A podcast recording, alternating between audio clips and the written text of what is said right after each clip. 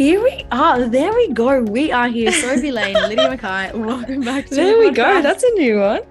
Here we go. Wait, there's a plane. Hold on. Everybody just Oh. take a breath. Let's Take a let breath. the plane fly by. You know what? Just This is a really good time to practice tuning out your surroundings, Mm. tuning in to your. Your- Yeah. I was trying Your to think of the opposite of surroundings. Well, it's like be? being present. This Mm. is one of my intentions slash goals for the year. I haven't got any um running structure yet. I mean, I do. I have a few, but I haven't fully fleshed it out yet. Mhm. But one of my things is about being more, creating more space and more time Mm. to tune in to my insides, My inners. my inners. well, you know what? Yes. Thinking of being present at the festival that we went to, I Hmm. did that pottering class. Did I did I tell you what I made in the end? You made yourself. No, but then I so had to smash- self-obsessed. but then I had to smash that and create my new self. oh, I thought that Yeah. was the new self with the shop. Look, I couldn't think of anything, so I just made a person the first time. But then we had to smash that. That was like ah. Oh. 2022, it's over, get rid of it, start Oh, fresh. And you know what I came up with? A flower. A snail. Oh, okay. Now you I know this is the why. year of power. Remember, this is the year of you were trying to think of two words to describe yourself. Yeah. Durable and durable and uh, moves with pace. Remember? But for context, Sophie Lane sent me a 15 minute audio and she was trying to come up with two words to describe her training style 2023. and the best she had was durable and Powerful. Oh. I think they're quite good. Oh, Yeah, yeah. I want to be resilient. I want to be injury free. I want to be so much robust. nicer than Maybe robust. That's yeah, quite good. robust is better. Durable is just like, Oh, what have we used the word durable for? It's like a nice, hardy, durable tire for my car. well, I'm a hardy, durable snail. and you know why I'm a snail? Why? Because Oh, go. the hard shell. Oh, I like that. Hard shell, but soft inners. soft and squishy on the inside. No, um, because snails really just they move slowly, which sounds silly because I want to run fast. But I wanna- leave a glistening trail. They do, but they slow down and they really take the time to appreciate all of the pebbles and the Yeah. rocks. You know what I'm saying? Like, you know, slow down, be present. Don't just skim through life, wishing for the next day, waiting for the next thing. You just you're there and you're just cruising through, and then you have a quick Mhm. run, and then you cruise along. Oh, sorry. When do the snails run? Well, like uh, in my imagination, this is create. I was trying to be creative. Okay, You know what it is? It's when someone picks them up and goes, "Oh, look, a snail!" and then they down somewhere else. And then they get smashed by. Oh, but you know But when then we you help start them fresh. out sometimes, you see them and you see where they're going, and you're like, you know what, mate, I'm going to save you an hour. I'm going to put you forward a meter. Have you ever done that? No, I can't You're say busy I have. crushing the snake. I'm crushing the ants. Remember? Oh, that's we right, had very different childhoods. I was busy crushing ants. You were busy saving snails. It's a really nice thought, but like, I feel like that's just part of their life, right? They just got to get there. They just need to take those moments, take it all in. Anyway, and the moral of the story is slow down, smell the roses, and then run quickly. Bit of a Mm. contradiction, but I can we can do both. I reckon you don't have to box yourself into being one thing. You can be a snail and a cheetah. Yeah, well, I mean, a snail could be sitting on the cheetah's back. That's about teamwork, right? You're the I'll the cheetah, and I'm the and I'm just riding along. Wow, Holding on are life. strong. Like, Mm. anyway, let's let's not be let's just be ourselves. But I do like the analogy. I always say, stop and smell the butterflies or the roses. or Butterflies a whatever. smell. no, the smell of the, ro- the roses or the butterflies. Stop and see the sights. And that Mm. is something that I feel like I've done for a long time. But as I said, one of my themes for the year is creating more space. And so part of that is about stopping and smelling the flowers, blah, blah, blah, but also just like pausing more and breathing more and, you know, just chilling. So, mm. yeah. Wow. I'm so glad that plane flew by. Yeah, me too. Otherwise, we would have never, never got here, you know? Everything happens for a reason. Anyway, Sophie Lane, tell me about your week. What have you been focusing on? Tell me what's gone well, what's not gone well, and what are you going to improve for the following week? Fantastic question, Lydia. Now, what went well was around the bay. Oh, 2023. Terrigal Trotters put on the Round the Bay every year, and we have done it together. Oh, twice, haven't we? Once without the trotters, where we did it a different way, and I did my first marathon, and you did your first 30k. I forgot about that. That was hilarious. I don't, I don't know, but it was guys so basically there's this like 37-ish k loop on central coast and lydia myself and sue did it together in lockdown and by the time we got back to my house it was like you know 38 k's lydia had gone a little bit further ahead because she's a cheater and i'm a snail um, and sue was somewhere as well but by the time i got back to the house lydia wasn't there. And so i was like trying to message her and call her and be like hey like nearly 40 k's. I think i'm just going to keep going to a marathon. Like we've come all this way. Why would we just not get the marathon now? Like it seems silly not to. But she hadn't responded didn't see my messages didn't check the calls whatever. Anyway by the time i got to the house she was like where have you been? Like what's been going on? Why are you so slow you snail? And i said mate didn't we all do a marathon? And you said no i stopped at 40 who stops at 40 like the fact that you did an extra 2ks or whatever it was to get to 40 like look it's kind of a milestone but is a big milestone? if you're gonna It's bother to do extra, you may as well do another two. I thought we were coming together when I opened the front doors and I saw you snailing along. I was like, here she is. We've done 40K. And then you were like, show me your watch. you watching like Yeah. And I was like, oh, I got this so wrong. I've been relaxing, I've been having a drink, Yeah. just it out. Were you not And, uh, concerned about like why I was taking so long? Yeah, but you know, you're a snail. Oh, so, true. like, Yeah. Just so you're out there smelling the roses. Smelling those butterflies. yeah. I did try and call you from memory, but I was Hmm. like, oh, well, she's Miscommunication. just taking it in. Yeah. So that was Um, our first attempt. And then we did it again, or maybe we did it before. I'm not really sure. But basically, I did it again this year and I was 20 minutes faster than when I last did it. So I feel Oh, like that's progress, you know? yeah. and didn't hit done. the wall. I just sort of plodded along, kept my sort of 540 comfortable pace, just cruising. It wasn't too hot. It was just nice. Um, definitely struggled. Like after 30 Ks, it definitely got a bit harder. But yeah, I was quite pleased with my improvement there. Yeah. I mean, well done. Like, Thanks. Yeah, 37 Ks is quite a long way. It's funny because it's in the 30s.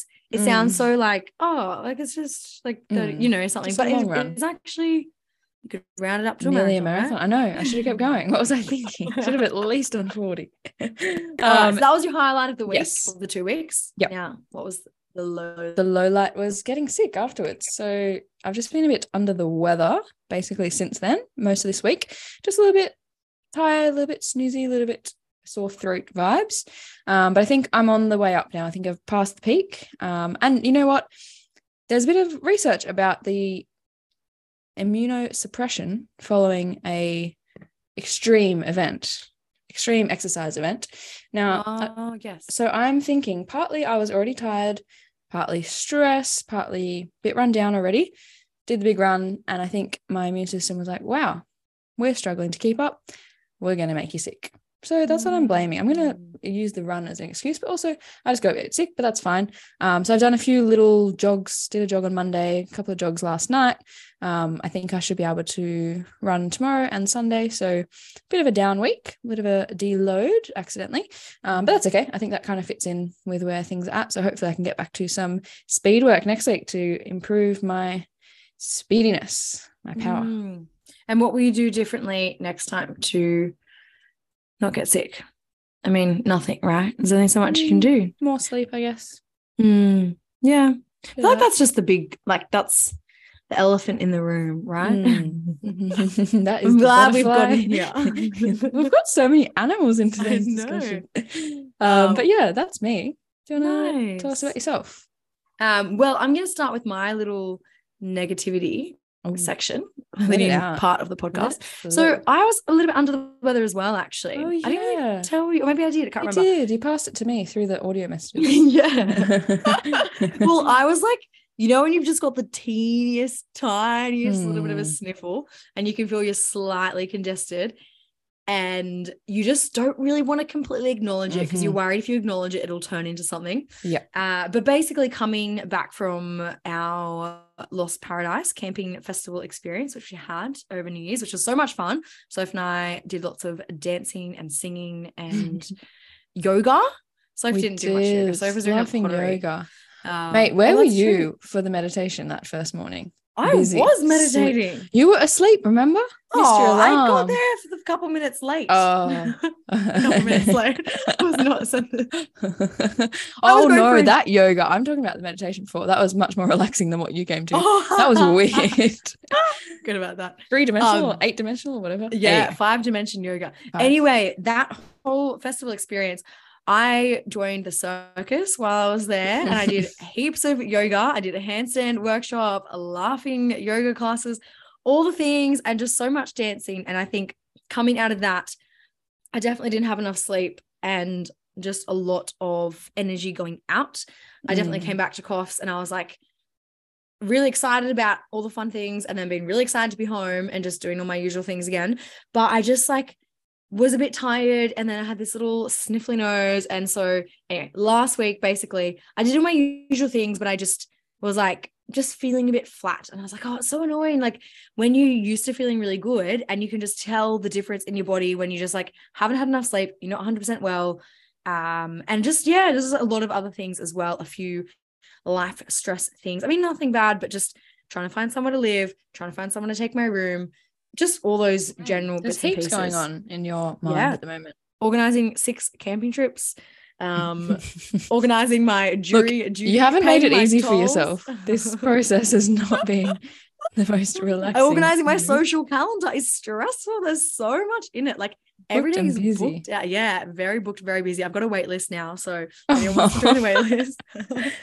Honestly, like it's it's literally one in, one out. Oh, Whoa, geez, I'm glad I can fit in. No wonder Yeah. I only get audio messages when you're in the car. When you've got nothing else to do.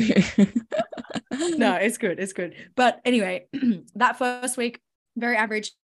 I think I dropped my Ks down to like 68. So I still had the same ish volume, but Mm. I missed a gym session or maybe two gym sessions and just like went extra so on my runs. And as I said, I felt pretty good, but just like not pretty good, like in that in between, you know, like I was Yeah. fine, but I was like not thriving.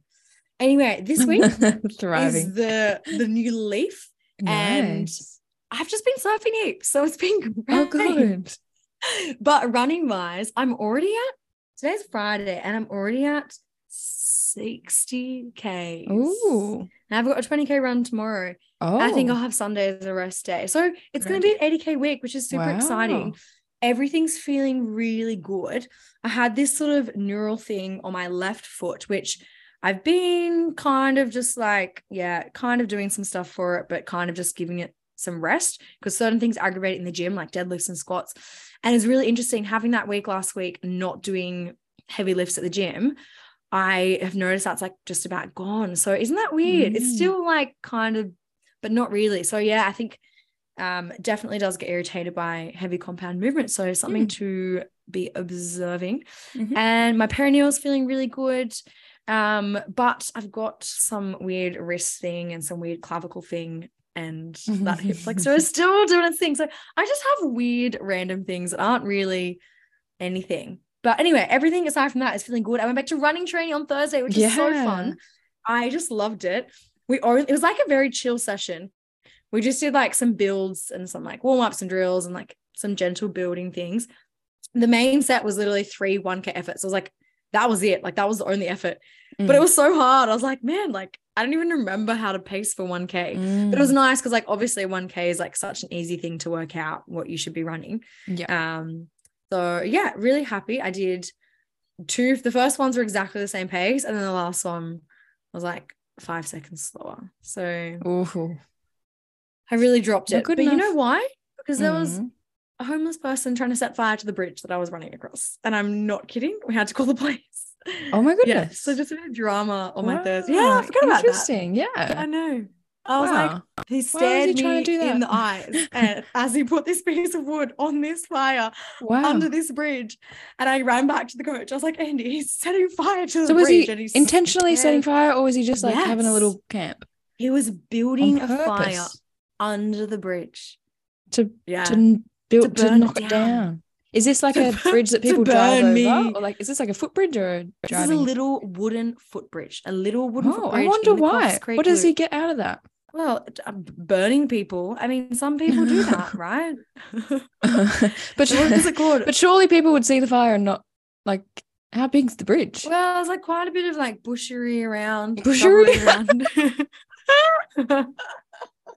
anyway, my highlight of the week was going to running training because I just enjoy that. Like, oh, like you know, when you're a bit nervous and you're like not nervous about going back, but nervous of like the hard Mm, work. and then you like hard, you do your first effort and you're like, all right, here we go. Like I'm feeling really, really good. And you're talking yourself up. And you're like, yeah, I got this. I got this. And then like Georgia, who is like similar pace to me, I started after her. So I was like trying to catch her, but Mm. she'd like get a little bit away from me and then I'd start catching her again and then she'd get away from me. And then on the second rep, we started together and I was like, oh, like sometimes it messes with your head when you start next Mm. to each other. I was like, no, like I would rather chase someone. And I was like, no, no, I'll run with you.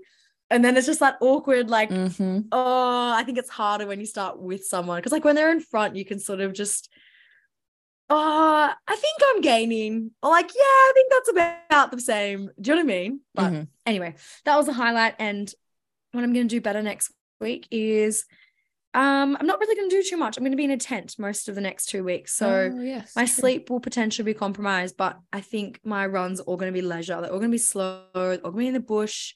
Going to be doing all those fun things. So maybe more volume, maybe less volume, but definitely slower pace. So Very looking good. forward to the leisure time in nature.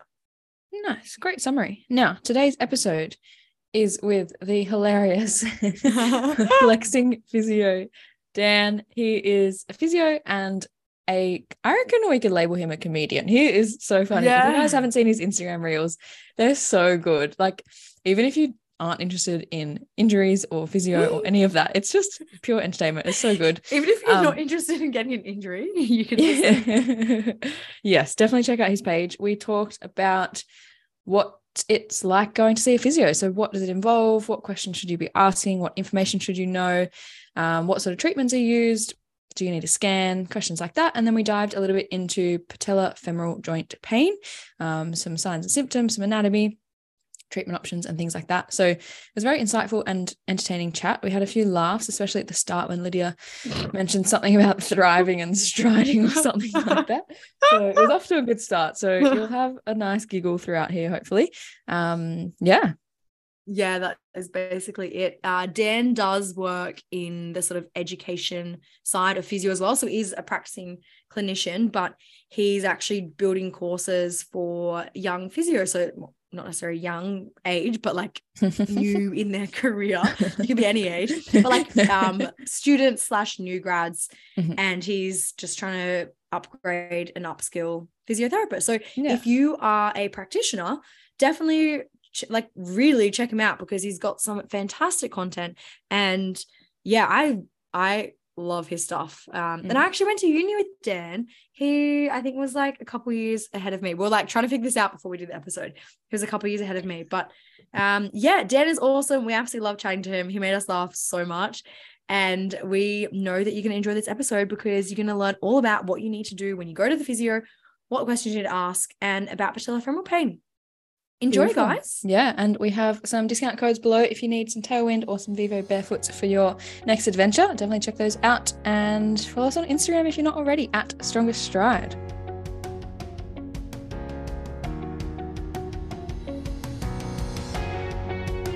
All right, team, welcome back to the Stronger Stride podcast. Today, we are super excited because we have got Dan, who is the flexing physio, joining us today to chat all about what it is like as a runner going to the physio and what he does to help new grad and young health professionals strive and thrive in their career. So, welcome, Dan. Strive and thrive. Wow. I love that. Was that from a script? Hey, hey guys. hey, Dan. Well, first I first was of trying to hold it together, but I couldn't. love it. Well, first of all, thank you so much for inviting me onto the Stronger Stride podcast. It is an honor. Um, and I think you said in there that I was a runner. Did you say that? No, but I mean, you can be. Oh, well, okay. Well, I am not a runner. So uh, just want to preface that in case I get runners approaching me asking me to go for runs with them. 'cause the this answer will will be inspire no. you. Yeah, probably not. My uh, my wife does a lot of running, so I, I say that she runs for the both of us. oh, good. yeah, someone's got to do it. That's That's right. it. Share the load, right? Exactly, exactly. Very good. Do you want to give us a bit of an overview of yourself then? If you don't run, what do you do to keep yourself busy? I mean, what else is there to Aside do? I know, Aside from right? running and striving and thriving, what else is there? strive and thrive. Well, other than obviously striving and thriving. So as um as the team let you know, my name is Dan and I, I work as a physiotherapist. Um, outside of work, there's a couple of passions I really like doing. I love cooking. Um, so this, since this is a podcast, you can't see, but I'm Asian. Not but I'm Asian. I am Asian. So I love I love eating. I love cooking. I actually just came back from a Malaysia trip like two days Ooh. ago. So Oh. I'm still I'm still suffering from jet lag. Let's just put it like that. Oh, Okay. Mm. Any good food there?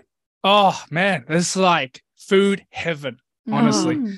So my wife's Malaysian, so she was. Um, I had to rely on her a lot because I couldn't. I can't speak Malay, um, and a lot of Malaysians are obviously Malay. So my wife had to help me with everything.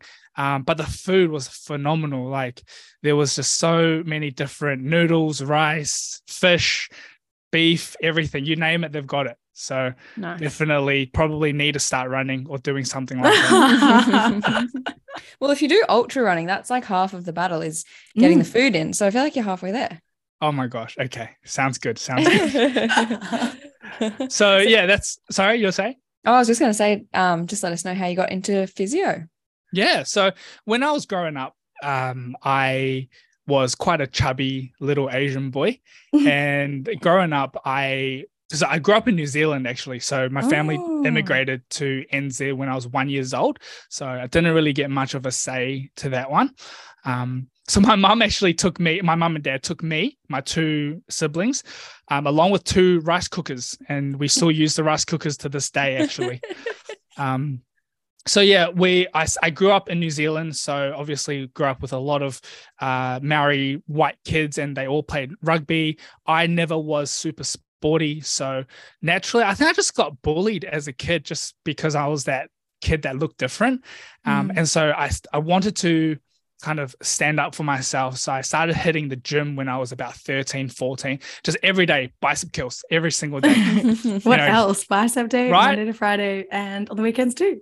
Every day is arm day. And I used to train my biceps so hard that I could not wash myself that night.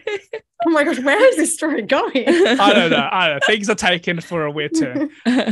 So that's how I got into training. It's just I just wanted to get big and build muscle so I could get that respect. Mm. Um, and then after a while, I started to learn that there's actually more muscles in the body than just the biceps. so I started training a bit smarter. I started training legs, my back, and blah, blah, blah. And that's how I first developed an interest and a passion for anatomy.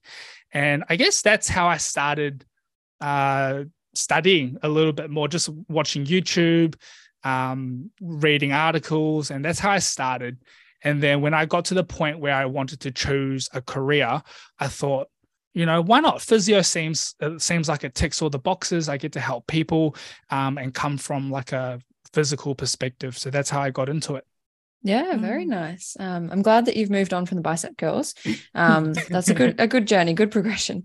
Um, yeah, I think it would be really cool for our listeners to get a bit of an understanding of, I guess, sort of the things to expect when when seeing a physio. Runners are injured quite frequently, probably more often than we would like. Um, But I think a lot of the time it's hard for people to understand when they should be seeking help or when is it just sort of normal pain just from everyday training. So Mm. have you got any thoughts around at what point should someone come and see someone like yourself if they're a little bit sore or feeling a bit niggly or if they've had something ongoing for a while?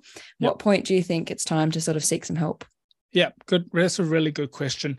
Um, well, first of all, I like to say that if you've got a, if you're in an area and you've got a physio or an osteo or, or someone or you know exercise physiologist who is a runner themselves, I would aim to go see them because there's no better no better way than going to see someone who understands your sport. Uh, so whether that be weightlifting or CrossFit, I would go someone go to someone who understands the sport. I think as a general whole, physios have a pretty good understanding of the the body and biomechanics and strength training and all that. But if you can go find someone who understands the sport, it'd be even better because you know runners runners like to support other runners as well. Mhm. Mm. So I think if- that's really good. Yeah. Because even I even remember as a kid, like seeing quite a few different people and having various injuries like the classic Sever's and Osgood Mm. And yeah, the advice was like, don't run, just stop. And obviously, I then saw different health professionals and Yeah. ones with more running background, and uh, the advice was quite different. So there- there's probably so, and then you hear that all the time. People going to see someone, and they're like, "Oh, they just told me I should have a break from running." Yeah. I'm like, "Was that it? Like, was there anything else?" Like, no, no, just rest. I'm like, "What is going on? This is not right." Yeah, absolutely. Um, and I, I I follow a mantra when I when I work, and that's calm stuff down and build stuff up. So Mm, I, like think it. sometimes the rest part is important to Mm. in order to calm something down. Like especially if you've got something like a, a stress fracture, you need to Mm. calm that down. You, shouldn't keep running on that. That's a case where you should rest. But Mm. something like um like as we'll talk about later, patellofemoral pain, you don't want to completely rest because then that reduces the tendon's ability to withstand load. So you don't want to Mm. rest completely. You want to build up the capacity by doing things like strength training. So that's not sitting down. That's that's doing things like your squats, your lunges, your step ups, and yeah, I forgot your question. Sorry. When should someone see a physio? So, say they're getting a bit of that uh, patellofemoral pain, um, and it's just sort of just started coming on. Should they come and see you straight away, or is it something that you kind of leave for a couple of weeks and see if it gets any worse, or Mm. at what point is it time? Definitely, when you have when you start getting pain, that's number one time to start seeing someone about it. But Mhm. I always think that uh, what's that saying? Prevention is better than cure. Is that what they say? Mm, That's yeah. it. So if you start to get any niggles around your kneecap or Achilles tendon or, or your calf, if you start to get that um, that feeling that's not associated with the DOMS feeling. Uh, so what DOMS stand for is delayed onset muscle soreness. So as we touched on before, when I was training bicep curls every day and couldn't wash myself that night, that's pretty severe DOMS. Um, but usually it goes away in a couple of days, right? But um, if if your pain is not settling, uh, then that's time you go and see uh, a physio or someone who understands running to help you. Mm. And um, you said with a, with DOMS, like it goes away in a couple of days. Um, What about runners always use the word niggle, and I feel Mm. like it's something that is often used when you're like, don't sort of, it's almost like a mental protection to be like, it's not an injury, like it's just a little niggle. And I say all the time, like, Yeah. I've just got a few little little things happening.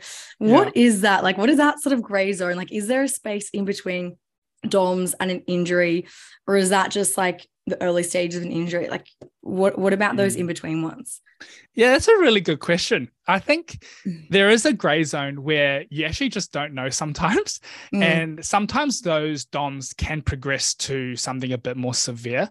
So I think if you're a runner who's been running for a while, it's a bit easier for you to distinguish whether something's a niggle versus something's a uh, DOMS that will get better in a few days.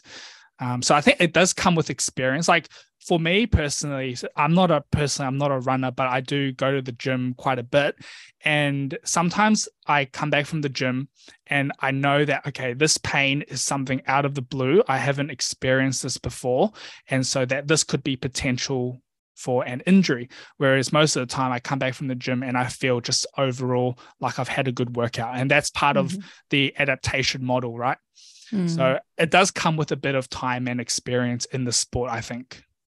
yeah i Mm. think that's something yeah that people can sort of um recognize is yeah after you've had a big run you're going to feel a little bit heavy in the legs a little bit sore just generally all over um Mm. but i guess if there's yeah those different things that you haven't had before or if it's a different area or or somewhere really sort of specific and isolated to a, to an area um that might be time to to get it checked out and then when they do book that appointment in, what does that initial consult usually look like? Now, obviously, for each health professional, it's going to be slightly different. Um, but what can someone expect in terms of the questions they'll be asked and how the appointment will run if they if they have that initial consult? Yep. Another great question. You guys are just killing it with these questions. Gosh, thanks for the compliments. that's all right. That's all right. Um, so personally, for me, I really value uh, longer appointment times. So I'm not sure if you guys know this guy called Mick Hughes, no. Is he the ACL ACL guy. ACL guru. Oh, Mhm. Yeah, yeah, yeah. yeah. yeah. um, and he he's been working in the game for a long, long time, and he's who we consider as an ACL physio. Like he's he's specializing in this area. And he also really values longer appointment times because humans are complicated and especially runners they're a very complicated bunch of humans. But the subjective interview in my opinion the subjective interview if you do a good one as a physio then a lot of the times you get the diagnosis through the subjective interview. So if you only ask questions such as uh, what do you do? and then they say oh i run and then you go okay cool um and then just skim over it then you're not getting the the the big picture and you're not getting the the entire picture. So when someone comes to me and they say that they are a runner well i like to delve a bit deeper and say and ask questions like well what's your running load throughout the week? Uh, most runners i would say have a have a smartwatch or some sort of an app that they track their running. Um, Strava. strava yep. That that weird app that people use. Few people use, it. Way better than Instagram. debatable debatable But yeah, like if they've got Strava, they pull it up and have a look at their weekly load. So it's good to understand what their load is. Um, but not only their running load, but also uh, their external loads. So maybe they work as a concreter or they work as a tradie who does lots of lots of walking. That's also load going through their their legs or their their knees, for example. Um, so their occupation, the the sports they play. Some runners play um, AFL or soccer on the weekend. That's also obviously more running. Um, I would also like to ask about their goals. So are they training for a half marathon or training for, I don't know, uh, just catch the 5K, for example? Um, also like to ask about the surface that they like to run on, the type of running shoe they use, uh, whether or not they do strength training is a big question I like to ask um, and some external factors that don't really affect well people that people don't think affect running things like your sleep uh, quality and your stress levels as well. Some I feel like teachers especially um, during the term they are on they are running on fumes and quite often the stress is high. Um, things like nutrition hydration all those things that often get skimmed over i like to ask. And the last thing i kind of look at is running technique. Now I'm not a, as I said before, I'm not a runner myself. So I'm not too comfortable with changing someone's technique uh, unless there was something that I was super confident in changing. But running technique, I also look at just um, just to get a bit of an overview. And I also like to film their running technique as well. So all the stuff, it takes time. It, it doesn't take five minutes. It takes at least, you know, 15, 20 minutes. So if you're seeing a patient in 15 minutes, I doubt you can do a very detailed subjective interview. Yeah, there's so much to it. And I think even just those questions and I guess um, describing all those different factors, I think really highlights to runners that it can be so helpful to get an opinion and get some help because trying to figure it out yourself, trying to work out, oh, have I run too much or have I not slept enough or and it's all just going on in your head. If you can just speak it out to someone Yeah. and talk it through with them, even without them necessarily diagnosing you or giving you any sort of information, it, it might sort of become clearer in your head as well. Because there are just so many different factors and so many things going on. So I think it's nice if you can have that time and have someone just listen to you and and ask you the right questions. That can be helpful. Absolutely. Yeah. And I like to add on to like if your physio who who you go see, if they if they don't let you finish your story before they cut you off, go to another one because I, I have a pet peeve when it comes to uh, health professionals not truly listening to their patients. Um, this is something that I've only recently really honed in on is is when I when I first see someone come in through the doors and I say to them, "All right, what brings you in?" After I build my rapport and banter all that crap, after I do that, I, I say, "Okay, so what brings you in to see me?" That's when I be quiet and let the patients tell me their story because if they don't feel heard, then they're not going to trust me. They don't feel like I know the whole picture, so they're going to naturally have doubts about my competence. So let the patients talk, and as the physio or practitioner, just let them speak. Mm. Um, something that you said, which I thought was so fantastic. Sophie and I were speaking about this a little while ago Mm. about emotional stress, slash, I guess, just stress as its own category outside of training stress, because it's just such a big thing. And obviously, it has a huge impact on how a, a person is able to tolerate their actual training load. Mm. Uh, but something that we thought was it we find quite hard is that you can't measure it that well. Like things like sleep, you can sort of measure, and you know, you can often see like these big life events, like um, you know, if there's a death in the family or something really huge that's gone on, you know, we, we can say, okay, you know, I'm having a really tough time. Maybe I'm going to rest, relax, whatever. Um, or, you know, sometimes we'll use exercise to cope with emotional stress.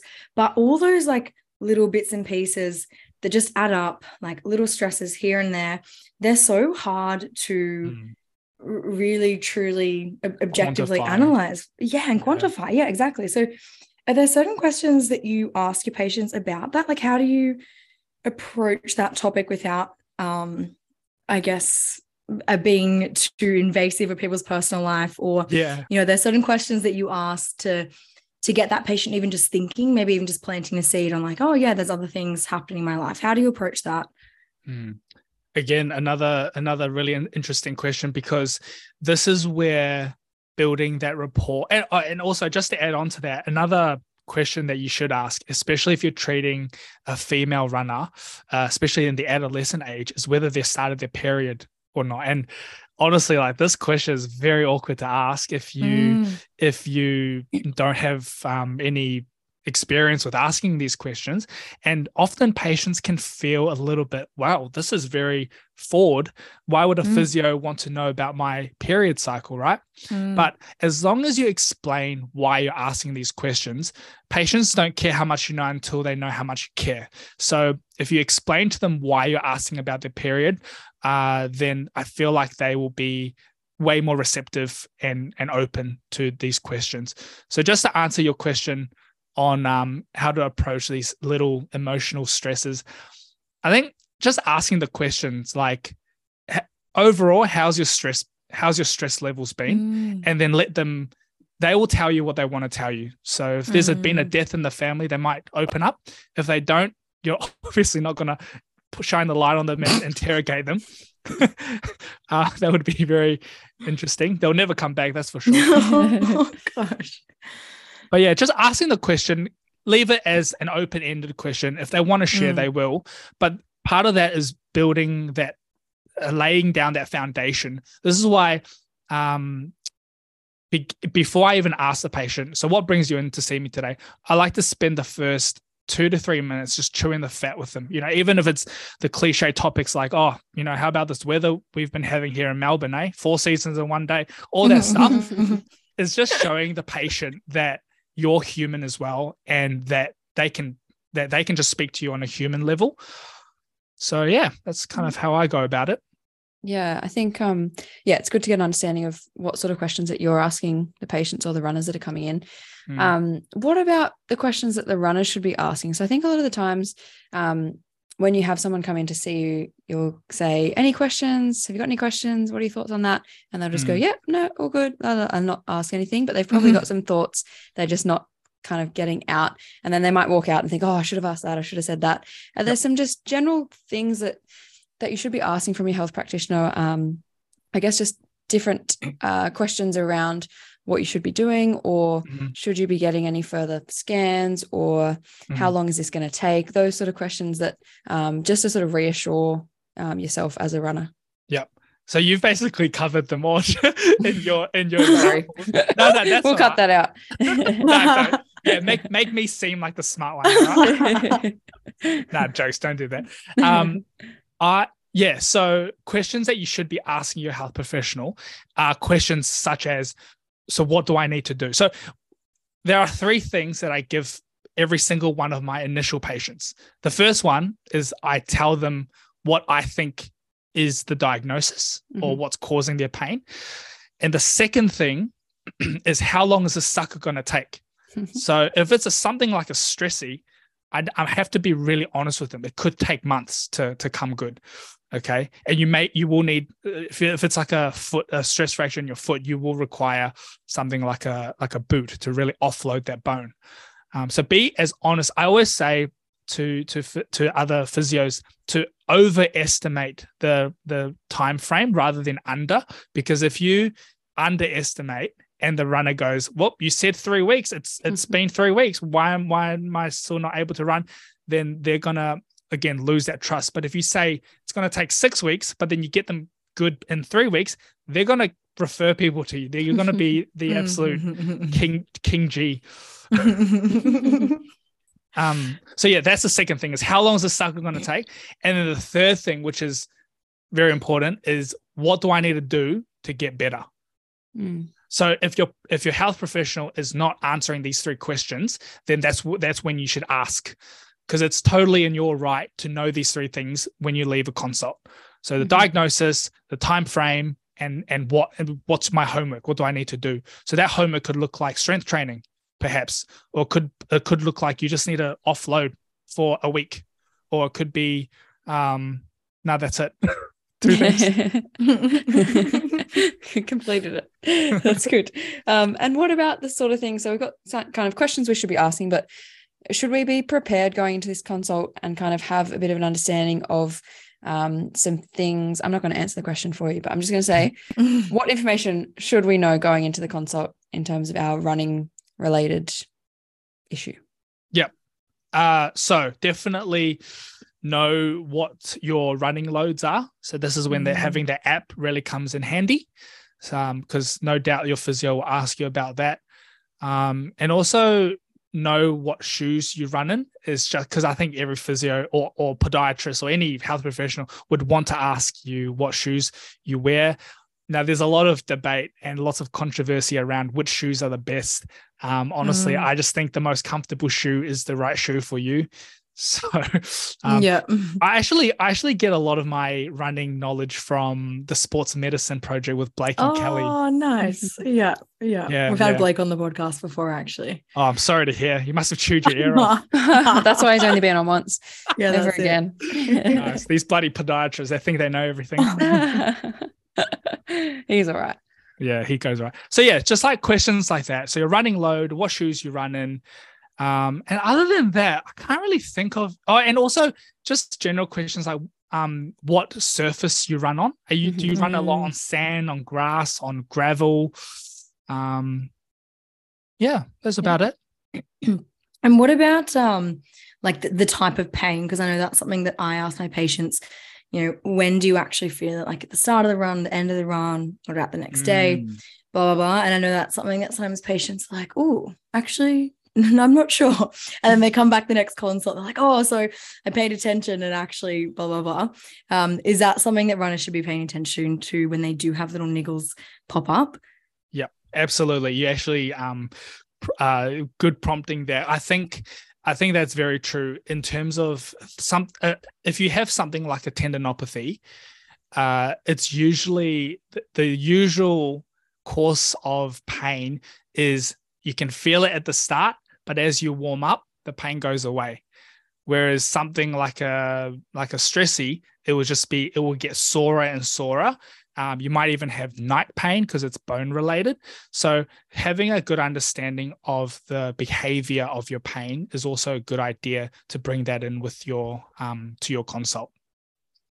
Yeah, awesome. And probably another one which I feel like I get asked all the time and Mm. is probably again a little bit controversial, but Yeah.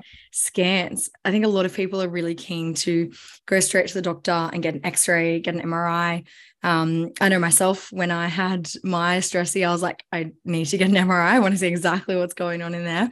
Yeah. Um, what do you think about that? Is that something that people should do?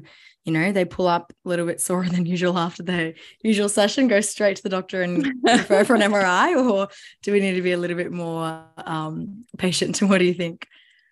I think with scans, it's definitely a really, really good tool that uh, we have in this day and age. Back in the day, they when when we didn't have MRIs, we would be not guessing, but a lot of things would be uh, in the gray area.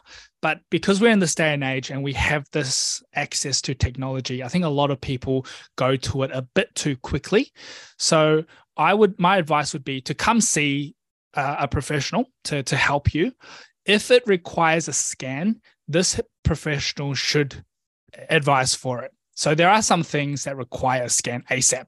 Okay, no questions about it. But there are some things like if you've got some um, minor knee pain after a, a huge session, you won't need an MRI for that knee just yet.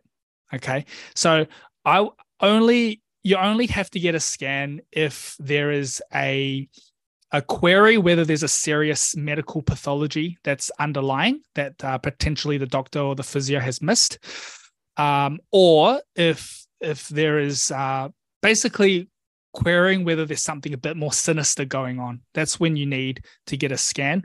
Um, or a lot of I know if you get referred to see a specialist, then techni- then usually you get a scan to, before you go see the specialist so that they can um, have a look at what's going on. But I don't think you need a scan right away. And if you do have a scan uh, ready, bring it in. I think the the physios and the the pods would like to see what you've got done. So whether that be X-ray or MRI, just bring it in um, and bring the report in as well. But what we do know is that the the findings on your scan don't always correlate to the pain that you're feeling. So we know with, uh, for example, back, lumbar spine MRIs, um, once you get up in age, I think you know 30 to 40 percent of people will show some sort of disc degeneration, which is what they what they say in the reports, which sounds horrible, but not every one of them um, will will have pain. So same thing with um, with scans of your foot and ankle. I think a lot of scans will show up with um, these incidental findings, but doesn't always mean you're going to feel pain. Mm. And so if someone, um, you know, they do go in and get a scan of their knee because they were just really keen to see if there's anything else going on in there. Maybe they haven't seen a mm. physio yet, and there's arthritis, or maybe they've they found some arthritis in their foot does that mean that I guess you've you've already answered it? It's not necessarily the cause of their pain; it could be mm. incidental. Mm. But um, is that a red flag? Should they um, continue seeing their physio? Should they stop running? Um, what What do you think about that? Yeah, so I would say arthritis in the knee is almost as common as when you get older, your hair goes a bit gray. That's mm-hmm. what I mm. like to say or explain that way to patients because I know a lot of people they have heard their grandpa or grandma say something like, "Oh, you know, I've got OA, or so they won't say OA. I've got arthritis. I've got I'm riddled with arthritis. Riddled, or yeah, yes. My, my knees bone on bone. It's all wear and tear. And mm. all those, all those um sayings like bone on bone, it's so unhelpful for someone because if you hear that, naturally you're gonna be like, oh crap, I can't move because if I mm. move, my bone's gonna wear wear away. But we just know that that's not true because the joints, like your knees, it requires load. So whether that be mm. strength training or walking or running, it requires load in order to uh, to to see changes. Whether that be um, increasing strength around the muscle, the muscles around the knee.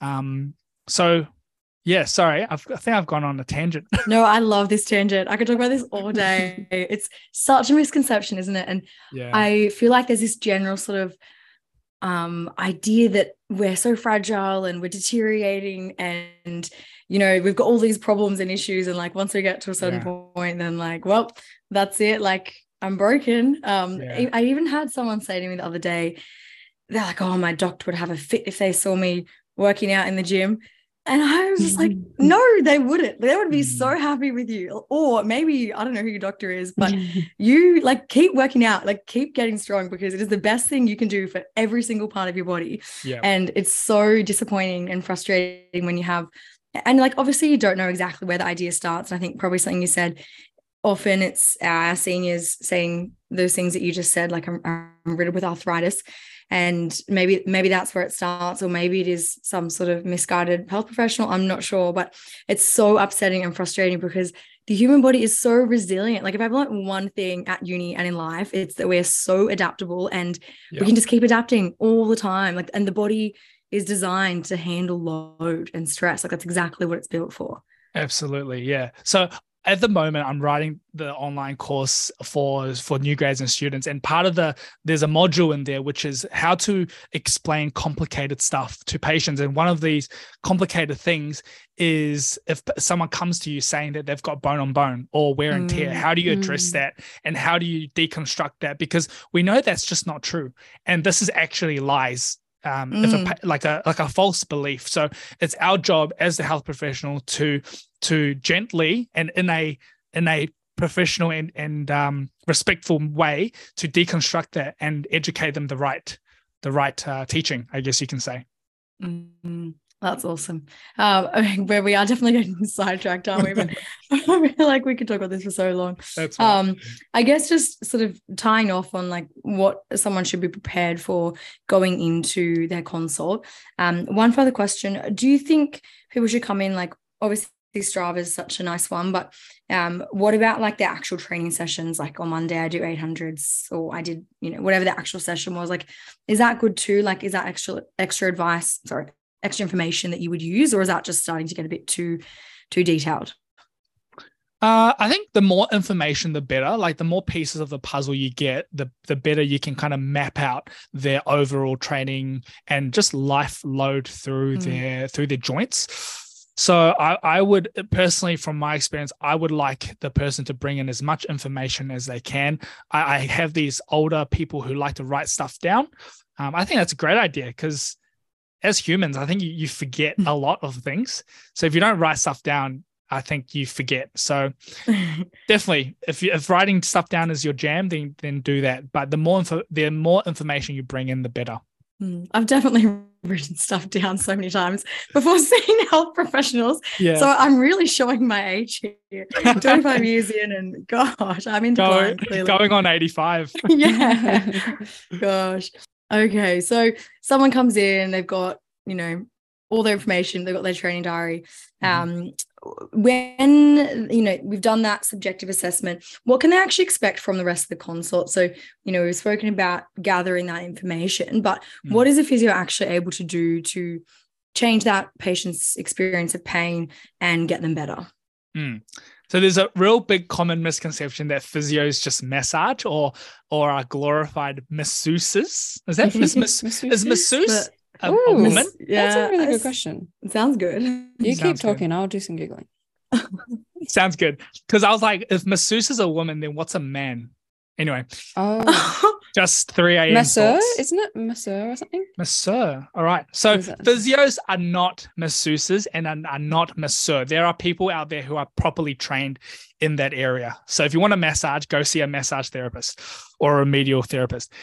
Um, we physios use can use massage as a as a tool in our toolbox, but um, what personally what I like to do is I like to use my um, hands-on objective like testing skills that I learned from uni and learned from other um, people like yourselves and and Blake and Kelly from the Sports Medicine Project. I like to use those skills to try to figure out what is what is actually the problem. So, as I said before, the subjective interview, a good subjective interview should give you the diagnosis, and your objective assessment is to either confirm or deny. So, say that you are pretty sure that this person's got uh, patellofemoral tendinopathy type pain, then that's when you try to figure out what is the driver of their pain or what causes their pain. So um, I use a few tests like the single leg squat. So I could I get them to do a single leg rise off a chair, and maybe their pain comes on after doing seven single leg sit stands. Okay, good. We've got the what I call the asterisk sign. We've got the we've got the aggravator, and then we can try use some certain techniques that um, physios use. For example, we can use strapping tape uh, to maybe pull that pull that kneecap a little bit more medially.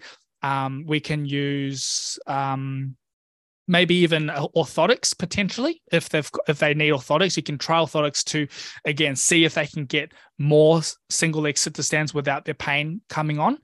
So it's all about testing and then retest. So don't waste too much time doing one thing and then realizing okay that did nothing for the for the for the person in front of you so test retest find what changes their pain um, but the end of the consult i think it's always a good idea to get a list of exercises from the physio. So this these exercises you don't have to get a thousand exercises.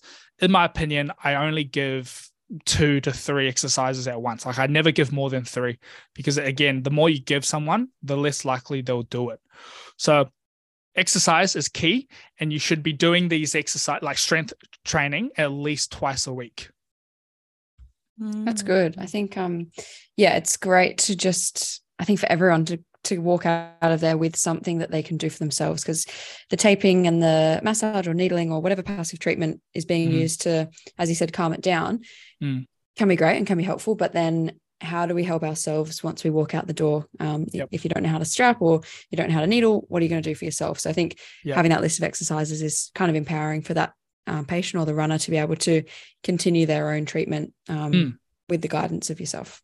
Yeah, for sure. And I think the the saying of calm stuff down and then build it up again, um, it's it's much easier said than done. So it's Mm. important to work with um, someone who understands the sport so that they can help guide you. Okay, you, we've taken this injury and we've calmed it down. Now, what do you need to do to build that resilience through that tendon or through that muscle? How, what do you have to do? And here are the things A, B, and C. So Mm. that that's um kind of my my job in a nutshell is to guide someone because I think the knowledge you can get the knowledge anywhere these days, right? You can go on YouTube, you can watch a video, but it's taking that knowledge and then applying it. That's the hard part. And I think physios um, or any health professional, I just say physios because I'm a physio, but any health professional, they're a good health professional should take the knowledge and apply it to the normal person in front of you. Mm. And um, something you said, like, you know, that principle of calming things down, which is often harder than it might actually sound. If a patient's come in, or if a runner has gone in, gone in, seen their physio, they've got these exercises, they've got some taping, whatever. If they don't actually feel any sort of immediate pain relief from that session, is that a sign that it hasn't been a good session or there's a bad physio and they need to go see someone else? Or is it just really dependent on the actual condition? Yeah, that's uh that's where physios we thrive, we strive and thrive in the gray area. That's going to be your new Insta bio. 100%. So that's something that I really, really struggled with as a new grad, and even to this day, because I I quite like facts and I quite like objective information, but we have to realize that working as a health professional, uh, quite often we have to be comfortable with not knowing the answer, and we just have to trial and error. So if, if you're a patient, you go see someone who seems like they know what they're doing, ask the right que- ask enough questions, and has given you some things to work with, and the pain doesn't go away or the pain doesn't change, don't give up on them too early. Uh, because if that's the case, I'd have no patience, to, to be mm-hmm. honest. So go back to the person and tell them what has happened because there are there's there's road A, there's road B, there's as a as a physio, there's so many different paths to recovery. So what's to say road A is better than road B? So go back to the physio and tell them what has happened and try together collaborate the the decision and try to find another route to your goal. Mm. Yeah, that's And does that just tend to happen, do you think, with more complex injuries or um, maybe the, the patient not being able to give a good subjective history? Like, do you think there are sort of things that might be more of a barrier? Or, I mean, again, it depends, right? Like, this Yeah. it's nuanced, right? Is, is there anything that stands out to you on that front? I think as a good health professional, you should be able to identify uh, holes or gaps in your question asking. So if you forgot to ask a question in the first consult, that's fine. Just ask them in the next consult.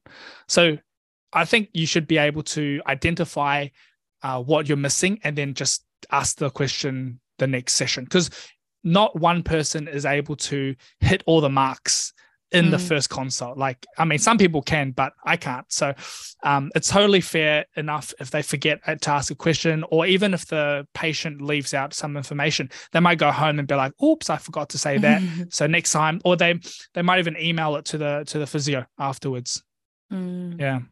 Yeah, nice. Okay, so probably what we'd like to go through now is one of the most common running injuries, which we mentioned before, patellofemoral pain. Um, what is that, and is that something that you see quite frequently in your clinic? So when I worked in Tamworth, uh, this was, so I'm currently in Melbourne, but before this I was in Tamworth. My boss, he his name's Warren Ansell. I'm not sure if you've heard of this name before, but anyway, his name's Warren Ansell. Um, and he is a very, very keen runner. He's 52 years old. For his 50th birthday, he ran up and down this mountain for 50 kilometers nonstop. So Oh, that's the type of uh, avid runner that he is. yeah. So naturally, he'd he'd bring in just from his name, I suppose, because uh, Tamworth is not a big city. He'd bring in a lot of runners, and he can't see everyone, so they naturally get distributed to all the other uh, physios. So yeah, PFJ, oh sorry, patellofemoral joint pain or patellofemoral pain is is quite a common pathology that we see. Um, for those of you who don't know patellofemoral, is it's that uh, so you have your kneecap, and then underneath your kneecap, you've got this thick tendon that attaches onto your shin. So that thick tendon, that's your patellofemoral tendon. So quite often you can get pain. Uh, so basically, the definition of patellofemoral pain is pain around or behind the kneecap and it's aggravated by at least one activity that loads that joint. So, for example, like uh, stairs or squats. Um, there can also be some crepitus, which crepitus just means some. How would you describe crepitus? Clicking, clicking, and Crunching. noises. sub noises, which isn't bone on bone. If I must, I must preface. um, so there could be a little bit of that crunching noises, um, some tenderness around the kneecap. Uh, there could be some swelling or even uh, pain when you have your knee bent in a long time and then you go to straighten it. So they, these are all signs that you might have uh, patellofemoral joint pain. So yeah, it's a quite a common case, and this is where we want to ask all these questions about your running load and try to get a big understanding of what your training load is like, and also all those external loads that we talked about. And then from there, you might have to pull back on the running training uh, a little bit. So find that balance between running too little and running too much. So find that balance. And then when you have found that balance, that's when you work on building capacity through your muscles. So by doing things like strength training to build that capacity so that we can get you back to what you were doing before your um, previous running load and more. Yeah, that, you mentioned in there about finding a balance. Now, I think this is something that we constantly battle with is doing too much or not doing not, not doing enough. I think for most people, it's doing too much for most runners. Mm. How do we know when it's too much? Is it just something where you just have to start running and then you feel the pain and then you stop? Or is it something that you can kind of push through until it gets to be sort of a more intense pain? Or how do you find that balance? You have to try. I think trial and error uh, comes into this. You can always you can always come about it from a more educated way. So um, for example, if your pain, if you know your pain comes on at that 5K mark, then that is your your limit. So uh, that's where you chat with your physio about the running, the, the over running load. So, but if you don't know when your pain comes on, then it is a bit of that trial and error, um, which is hard. I know because you mm. just have to try. yeah, and is it something that people can run through, or is it going to get damage? Is it going to get worse if you continue to run um, while it is painful? There are some pathologies out there that will get worse if you run through the pain, but for something like patella femoral pain, quite often you can typically run through the pain and finish your run but just bear in mind that it's it's basically like having a bruise and then you go and you go and push on it uh, it's not going to make the bruise worse but it's just going to irritate the crap out of it after you do it for like you know 30 40 times. So similar to the that bruise analogy you can probably finish the run but you just expect pain afterwards and the pain might linger for a little bit longer than if you had stopped when the pain had just come on. Yeah. So i would also want to add that if your pain does not settle or if it starts to give you um like 10 out of 10 pain intense pain, then that's when something's not right.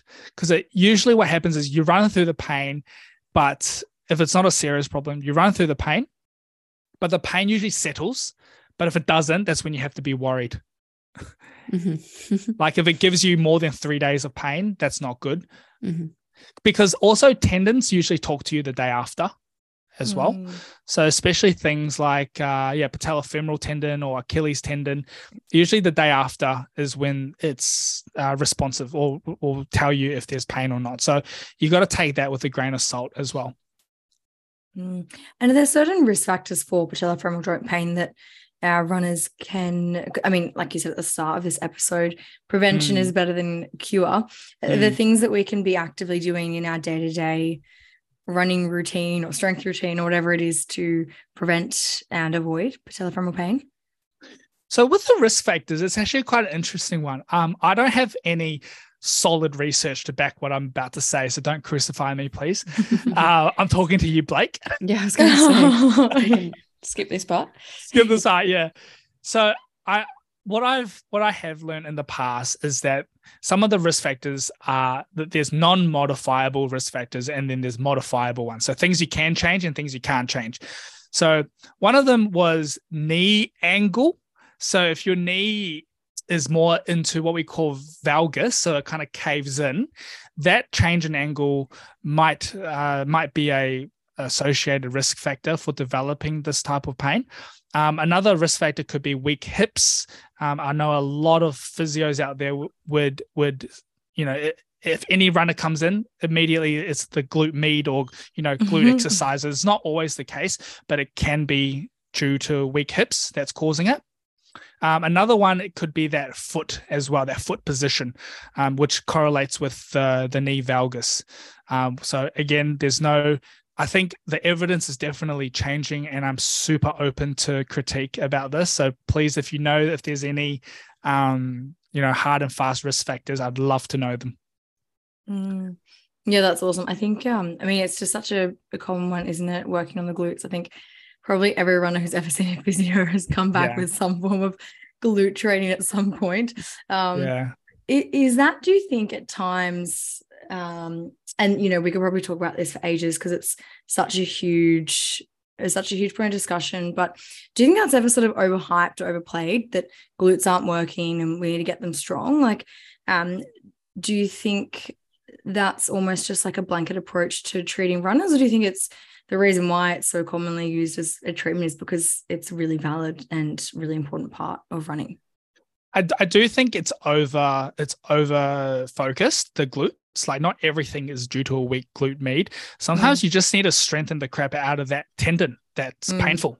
So mm. um, that's why I I really love giving if you're a runner and you're not doing these exercises such as the basic squat or lunges or step ups, all those really basic exercises that don't necessarily look functional you know how there's lots of um new fads out there with runners doing all these exercises that look like they're running mm. um you know it, your exercises don't need to look like you're running so the basic squat the basic lunge can do the trick as long as you follow the rule of um, progressive overload and if as long as you ex- expose the tendon to enough load, then the tendon will go through change and adaptation by getting stronger. And that's that's the Wolff's law. Uh, the body will adapt to however way you stress it.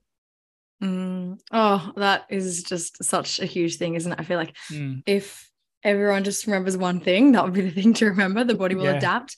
Um, how do we know if we're loading it enough? You said um, uh, to be overloading, increasing load. What did you say? That magic word, progressive overload. Progressive overload, yeah. Um, what is that? Uh, maybe, gosh, maybe I need to go back through this. um, what is that? Uh, and if someone is new to strength training, or maybe they're doing it but they're not sure if they're progressive overloading, how can they be sure?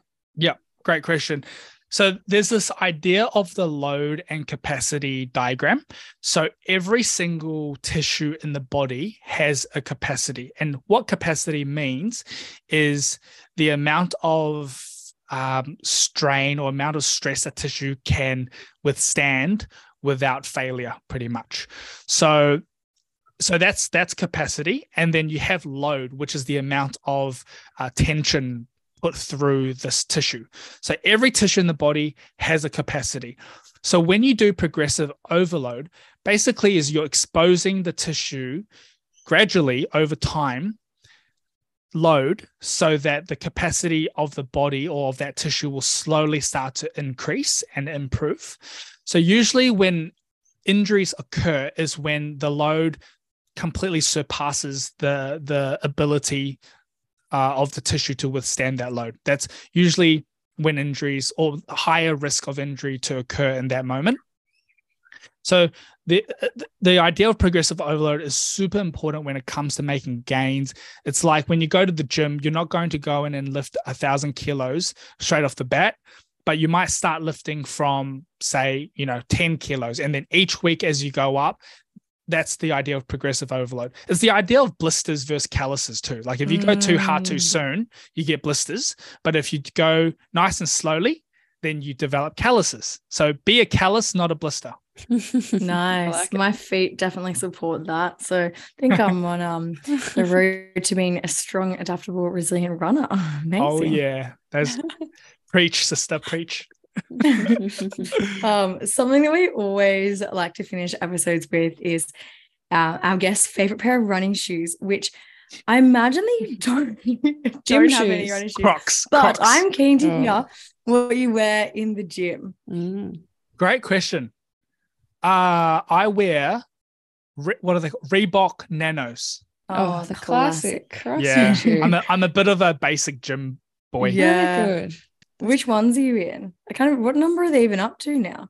Uh oh, great question. I think I wear the eights, but I used to Oh. wear I used to wear Nike Metcons. Oh, nice. Oh. Yeah, but I do have one one um annoyance that I have with the, Mm. my current Nanos is Mm. that the the heel, sorry, the cup, sorry, Mm. the part where it is contact is in contact with your Achilles, tendon, and Yeah. it's kind of sharp.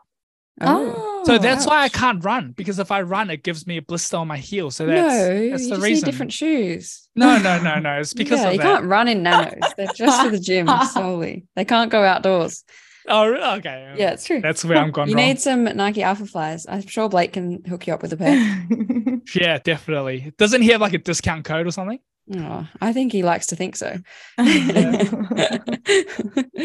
No, very good. Thank, Thank, you, so you much for those time. questions. That was awesome. Thank you. We really appreciate it. And if people would like to hear more from you, which I'm sure they will, they can check out your podcast and your Instagram page. If they would like a laugh, you've got plenty of funny Mm. content on your Instagram, which um, Lydia and I always send to each other because we find it very hilarious. Um, so yeah, definitely check all that out. And if you're local to Melbourne and want to work with Dan, then I'm sure you can reach out to him via Instagram and yeah, get some help for your injuries. Mm. And, and also, um, Dan, would you be able to tell the listeners a little bit about what you're actually working on? Because obviously, you you're a physio and you treat a whole variety of injuries, but uh, you also have a podcast and you're also working on some things behind the scenes too.